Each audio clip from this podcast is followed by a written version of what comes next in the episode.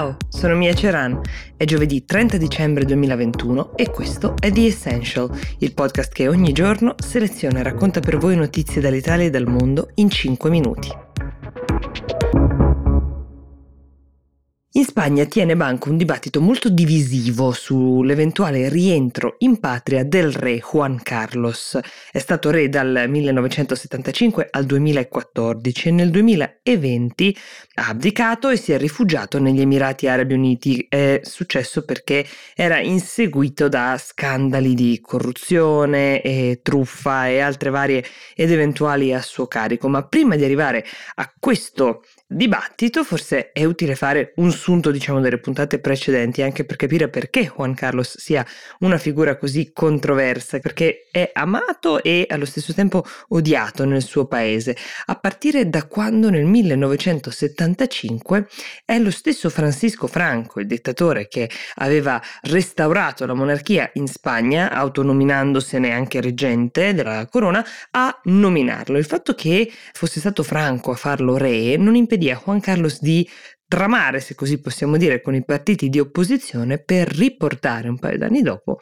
la Spagna alle prime elezioni libere. Ad onor del vero, per la gran parte del suo regno, lui fu molto amato. Qualcuno sostiene um, quanto la regina Elisabetta II in Inghilterra, ma qualcosa si è irrimediabilmente inclinato quando nel 2011 è partita la prima indagine che in qualche modo lo coinvolgeva coinvolgeva in realtà direttamente il marito di una delle sue figlie, l'infanta Cristina, e parlava di una storia di uso privato di fondi pubblici, ma lo scandalo rapidamente si è allargato, includendo una vicenda di tangenti che Juan Carlos avrebbe ricevuto con lo scopo di pilotare un appalto da quasi 7 miliardi di euro per la costruzione di una linea ferroviaria ad alta velocità in Arabia Saudita, ecco, e a darlo ad un consorzio di società spagnole che avrebbero appunto pagato questa tangente. Questi soldi sarebbero transitati su un conto svizzero attraverso una fondazione panamense legata alla monarchia saudita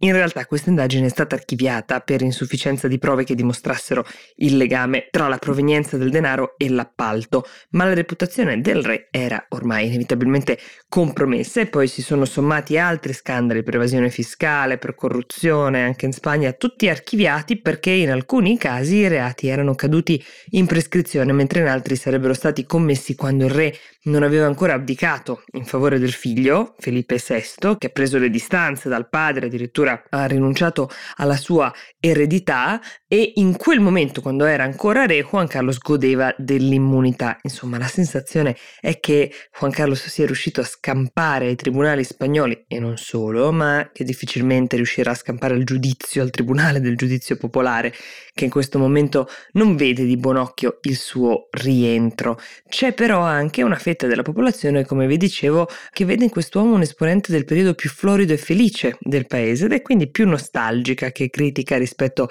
al suo ipotetico rientro. Non si è voluto sbilanciare il primo ministro Pedro Sánchez, il leader del partito socialista spagnolo, che ha ricordato che la decisione del rientro del re spetta all'attuale re, cioè suo figlio Felipe VI, e non al governo.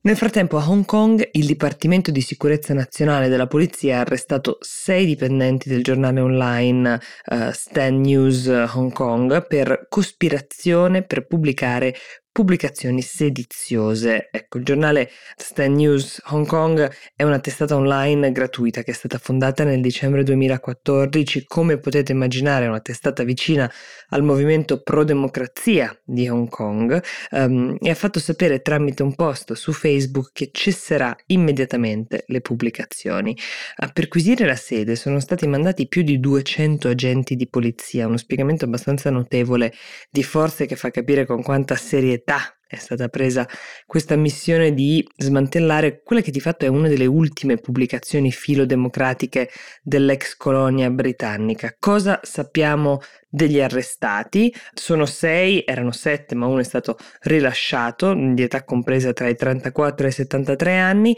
tra questi c'è il direttore Patrick Lamb ma anche la pop star Denise Ho che è diventata un'icona del movimento pro democrazia, nelle case degli arrestati sono anche state fatte perquisizioni. Ecco, dopo la chiusura dell'Apple Daily, eh, che vi ricorderete perché ne abbiamo parlato, le cose sono andate sempre peggiorando per tutti i giornalisti di Hong Kong e per le testate, diciamo, non allineate che si sono viste congelare i fondi, fare perquisizioni e addirittura appunto arrestare dipendenti. Se si dovesse tracciare per ora un bilancio dello scontro che ormai è in atto da anni tra chi chiede più democrazia e indipendenza per Hong Kong e chiamiamoli i guardiani del regime cinese con la chiusura di buona parte dei media non allineati, la bilancia pende decisamente in favore di questi ultimi.